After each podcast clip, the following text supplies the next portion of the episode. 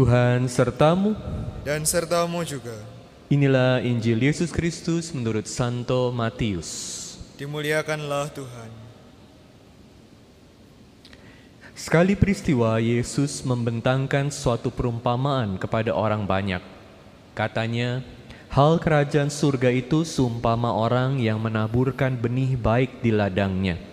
Tetapi pada waktu semua orang tidur, datanglah musuhnya, menaburkan benih lalang di antara gandum itu, lalu pergi.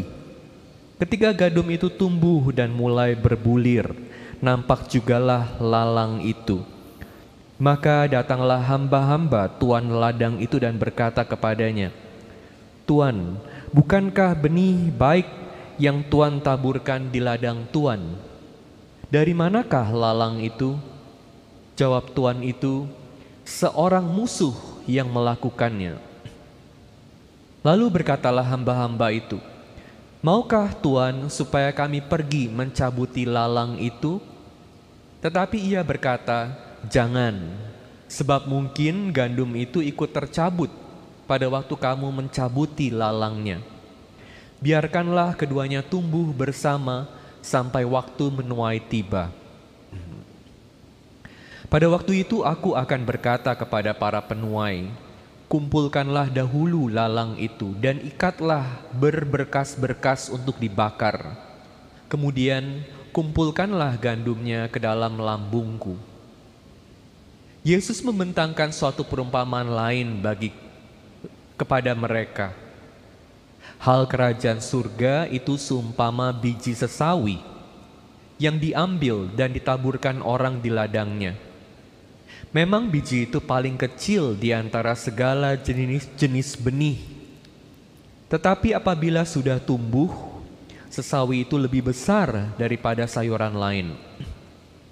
Bahkan menjadi pohon, sehingga burung-burung di udara datang bersarang pada cabang-cabangnya.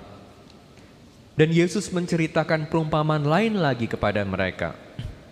Hal kerajaan surga seumpama ragi yang diambil seorang perempuan dan diadukan dalam tepung terigu, tiga sukat, sampai seluruhnya beragi.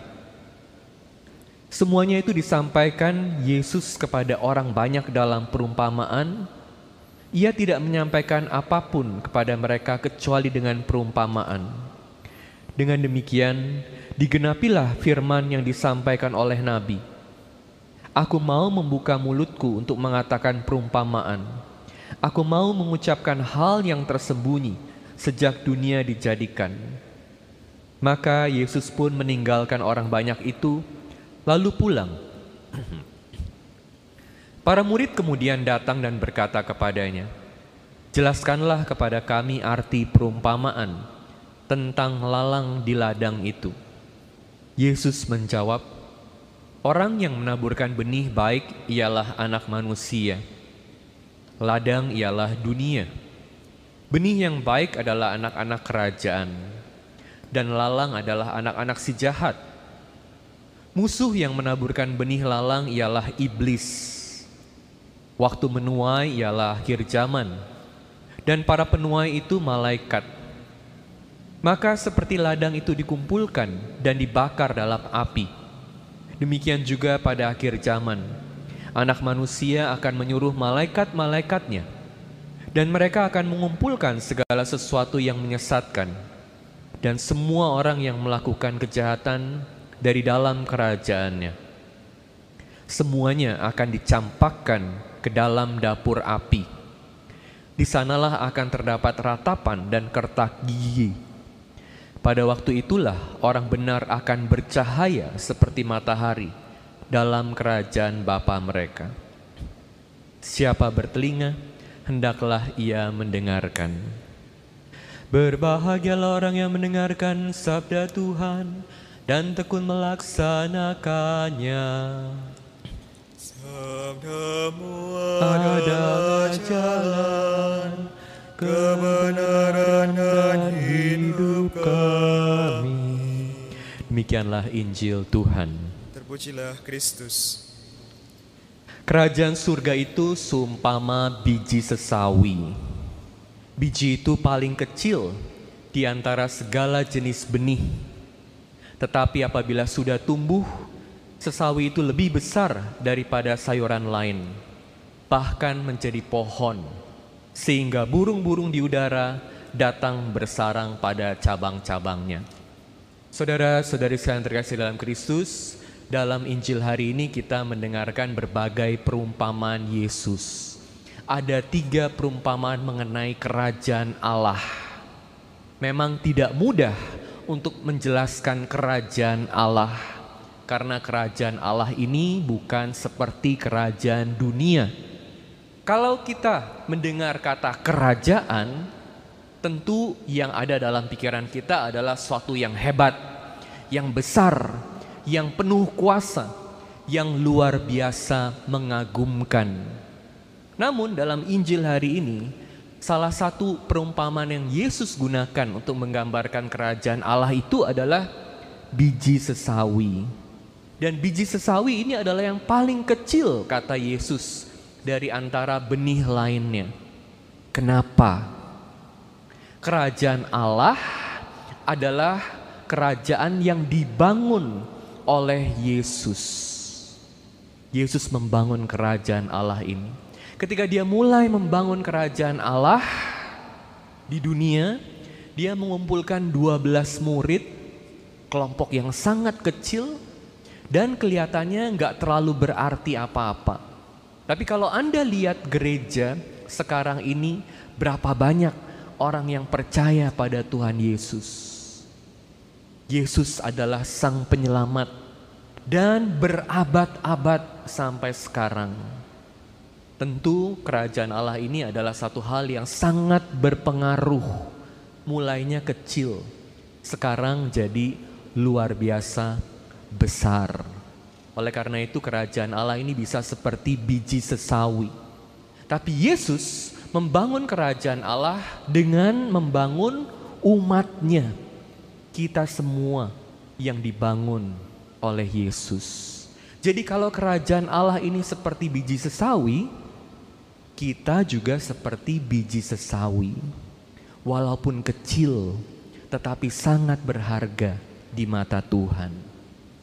Kenapa biji sesawi sangat berharga di mata Tuhan? Karena biji sesawi ini membawa hidup. Biji sesawi membawa pattern pertumbuhan.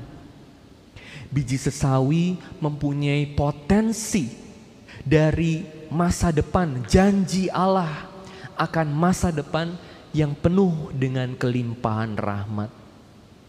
Hidup pattern pertumbuhan, kepenuhan janji Allah. Walaupun biji sesawi ini kecil sekali, dan kalau di dan ada saat di mana biji sesawi ini supaya bisa tumbuh harus ditaruh di dalam tanah. Saat dia ada di dalam tanah, gelap, sendiri, kelihatannya terlupakan namun demikian, walaupun kelihatannya nggak ada gerakan, sepertinya mati, tapi ternyata dalam biji sawi ini ada kehidupan. Kehidupan ini sangat penting. Dalam hidup kita sebagai manusia, ada saat-saat juga di mana kita merasa gelap, merasa sendiri, merasa terlupakan, merasa tidak berarti, tidak tahu hidup harus buat apa. Apalagi dalam saat-saat yang sangat sulit dalam hidup kita. Karena kalau kita mau berjuang aja sendiri dengan berbagai kelemahan, gak mudah. Apalagi kalau ada musuh yang menyerang kita. Seperti dalam perumpamaan pertama, gandum dan ilalang itu kan Yesus katakan ada yang menyebarkan benih lalang. Kok menyebarkan benih lalang? Ini benih kejahatan. Jadi dalam hidup kita harus juga menghadapi berbagai tantangan, berbagai kejahatan. Tentu tidak mudah seperti saat ini, saat situasi krisis, ada begitu banyak tantangan Ada begitu banyak orang yang merasa depresi. Ada begitu banyak orang yang merasa takut kehilangan arah dalam hidup. Namun demikian, kita perlu terus berharap. Seperti biji sesawi ini, walaupun dalam gelap dan sendiri, Allah tidak pernah meninggalkan. Sepanjang masih ada hidup, selalu ada harapan. Dan kalau kita terus berharap kepada Allah, terus terhubung dengan Allah, seperti biji sesawi ini, memelihara hidupnya, mau terbuka, bukannya tertutup, terbuka menerima nutrisi dari tanah, mulai keluar dari tanah, mulai menerima sinar matahari, ada pertumbuhan. Dan tentu biji sesawi ini sudah membawa. Nanti kalau tumbuh patternnya bagaimana? Bagaimana mulainya? Bagaimana kecepatannya? Batangnya seperti apa? Daunnya seperti apa? Nanti kalau besar bisa jadi seperti apa? Udah ada dalam biji sesawi yang kecil itu. Mungkin saat ini kita masih frustrasi dengan hidup kita. Kita merasa kecil, kita merasa terbatas. Tapi kalau kita terus hidup dalam rencana Allah, percaya bahwa Allah sudah punya rencana buat kita, punya impian buat kita. Makanya kita perlu hidup menghidupi rencananya Allah. Bukan rencana kita sendiri, bukan rencana dunia, bukan rencana orang lain. Impian Allah, bukan hanya impian kita, bukan hanya impian dunia. Kita perlu terus berdoa, Tuhan berkatilah aku agar rencanamu sendiri yang terjadi dalam hidupku. Agar tidak ada yang menghalangi rencanamu terjadi dalam hidupku. Terus setia tinggal dalam Allah. Dan dengan demikian satu hari nanti seperti biji sesawi yang sangat kecil bisa jadi tumbuhan yang sangat besar. Ketika biji sesawi ini jadi tumbuhan, jadi sayuran yang sangat besar, bahkan menjadi seperti pohon dia mencapai kepenuhannya. Biji sesawi ini mungkin bukan yang paling tinggi. Ada pohon-pohon lain yang jauh lebih tinggi. Mungkin bukan yang paling indah, yang paling hebat, yang paling kuat. Mungkin saat Yesus mengatakan kerajaan Allah itu seperti biji sesawi. Murid-murid mungkin garuk kepala ya. Kenapa? Kok seperti biji sesawi? Sayuran sesawi ini bisa kayak apa pentingnya?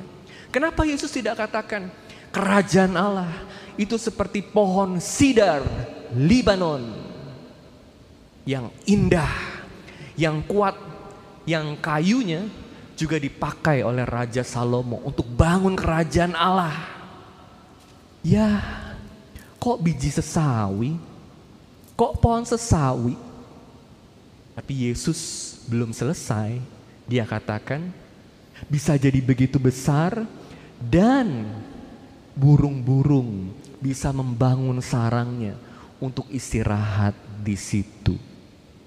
Itu artinya kalau kita ikut dengan rencana Allah, kita nggak perlu bandingin diri kita dengan orang lain.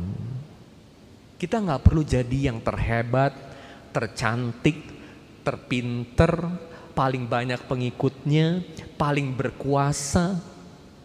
Apalagi zaman sekarang dengan zaman internet, gampang sekali kita melihat orang lain lagi buat apa. Orang lain hidupnya kayak gimana? Gimana indahnya hidup orang lain? Gimana hebatnya orang lain? Gampang sekali membandingkan diri kita dengan orang lain. Bisa frustrasi gak? Aduh kenapa dia ini lebih cantik dari aku. Aduh kenapa dia ini suaminya lebih baik dari aku. Aduh kenapa dia ini lebih berprestasi dari aku. Bisa bikin frustrasi. Tapi seperti tanaman sesawi ini cukup memberi tempat buat burung untuk beristirahat. Artinya, keberadaan kita berguna buat orang lain, terutama orang-orang yang penting dalam hidup kita, orang-orang yang kita cintai, orang-orang yang Tuhan udah kasih misi buat kita untuk temenin. Dengan demikian, kita sudah hidup sesuai dengan rencana Allah. Sebagai satu cerita, saya mau bagikan uh, cerita kisah para martir di Tiongkok. Jadi bulan Juli ini, tanggal 9 Juli, gereja mengenangkan 120 martir di Tiongkok yang diangkat jadi santo dan martir oleh Paus Yohanes Paulus II di tahun 2000 ada 120. Proto martirnya, martir yang pertama itu seorang Romo Dominikan namanya Capilias OP, orang Spanyol yang dimartir di Cina. Dia punya hidup yang sangat menarik, tapi saya nggak akan cerita tentang dia.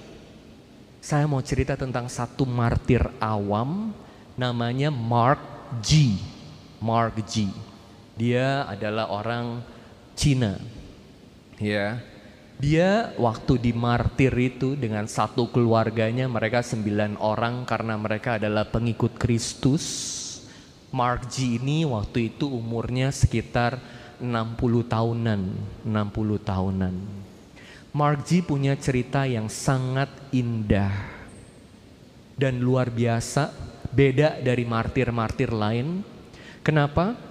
Karena ternyata Mark G adalah seorang pecandu opium, pecandu narkotik. Loh, Romo, kok pecandu opium ini bisa jadi martir? Bagaimana ceritanya? Mark G ini lahir di satu keluarga Katolik dan dia adalah seorang dokter, seorang dokter yang sangat baik, sangat murah hati. Dia banyak sekali melayani orang miskin dan gak perlu bayar. Satu hari waktu dia umur 30-an, dia kena sakit di perutnya dan karena dia dokter, jadi dia bisa obatin dirinya sendiri untuk menahan sakit yang sangat dalam, dia pakai opium. Ternyata dari situ berlarut-larut dan sampai akhirnya dia kecanduan dan gak bisa lepas dari itu. Karena dia mau obatin sakitnya. Kan kita tahu banyak orang yang karena harus pakai narkotik untuk menghilangkan sakit saat luka bakar, saat baru ada sesuatu yang sangat sakit dalam tubuhnya, itu bisa jadi kecanduan. Hal yang sama terjadi pada Mark G. Jadi dia selalu berusaha untuk lepas dari opiumnya, tapi nggak bisa. Dia rajin ke gereja dan rajin pengakuan dosa. Saat dia tanya sama Romo, Romo bagaimana ini, apa yang harus saya lakukan? Dan dia ngaku dosa. Tapi setiap kali dikasih saran, ayo harus kamu harus kuat, kamu harus mohon sama Tuhan untuk lepasin diri kamu dari kecanduan opium ini. Dia nggak bisa. Sampai akhirnya Romo bilang satu hari, Romo yang dampingin dia bilang, sebaiknya kamu jangan komuni ya. Dan uh, ini menunjukkan kamu itu tidak punya kehendak yang kuat untuk lepas dari dosa kamu. Akhirnya Marji nggak terima komuni lagi. Saat itu mungkin dia bisa marah, kok gereja seperti itu? Kok Romo seperti itu? Tapi dia tetap patuh. Dia tetap rajin ke gereja. Dan setiap di gereja ikut misa selalu dengan kehendak yang sangat dalam melakukan komuni spiritual. Ini dia lakukan bukan setahun, dua tahun, tiga tahun. Ini dia lakukan selama 30 tahun dari saat dia kena ketergantungan terhadap opium itu sampai dia dimartir. Saat dia ditangkap, ya untuk dimartir itu karena saat itu di Cina ada banyak sekali orang yang nggak seneng sama uh, agama Katolik ya, sama pewartaan Injil. Jadi ada ribuan orang dimartir tahun 1900. Salah satunya ini Mark G. Ketika dia ditangkap, dan dimartir, dia masih adalah seorang yang kecanduan narkotik. Tapi selama 30 tahun itu dia selalu setia sama Tuhan dan dia selalu setia bawa keluarganya untuk datang pada Tuhan sehingga saat mereka ditangkap sembilan orang dari anggota keluarganya itu dibawa untuk dimartir. Banyak orang pikir ah dia ini pasti yang pertama yang akan mengatakan enggak aku nggak percaya sama Tuhan Yesus demi bisa hidup. Tapi ternyata Marzi bilang tolong saya ini nanti dimartir yang terakhir. Bukan karena dia takut, tapi karena dia mau temenin semua anggota keluarganya untuk terus percaya pada Tuhan sampai pada titik darah terakhir di martir. Tuhan beri kekuatan buat Mark G untuk meninggal sebagai seorang martir yang berpegang teguh kepada iman akan Yesus sebagai juru selamatnya. Pasti Tuhan punya rencana kalau dia biarkan Mark G itu terus kecanduan pada opiumnya, tapi diberi kekuatan untuk terus beriman. Kenapa? Karena sekarang Mark G menjadi contoh yang mengingatkan banyak orang yang hidup dalam kecanduan narkotik untuk terus berharap bahwa satu hari bisa diselamatkan oleh Tuhan dan di mata Tuhan mereka bukan sampah. Di mata manusia mereka sampah. Kelihatannya kurus sekali. Di Amerika udah ada patung-patungnya ya dari Margie ini kelihatan sangat kurus, kelihatan tulang-tulangnya aja sama tulang dibalut kulit bawa uh, tongkat opium, matanya melihat ke atas seolah-olah mau katakan, Tuhan tolong angkat beban ini dari aku. Tapi Tuhan gak pernah angkat, namun demikian dia selalu beri kekuatan. Kita harus terus berharap di mata Tuhan tidak ada orang yang adalah sampah. Semua orang berharga di mata Tuhan. Sekecil apa pun kita, seterbatas apa pun kita, terus tinggal dalam Tuhan, sehingga janji Tuhan, rencana Tuhan terjadi dalam hidup kita. Amin.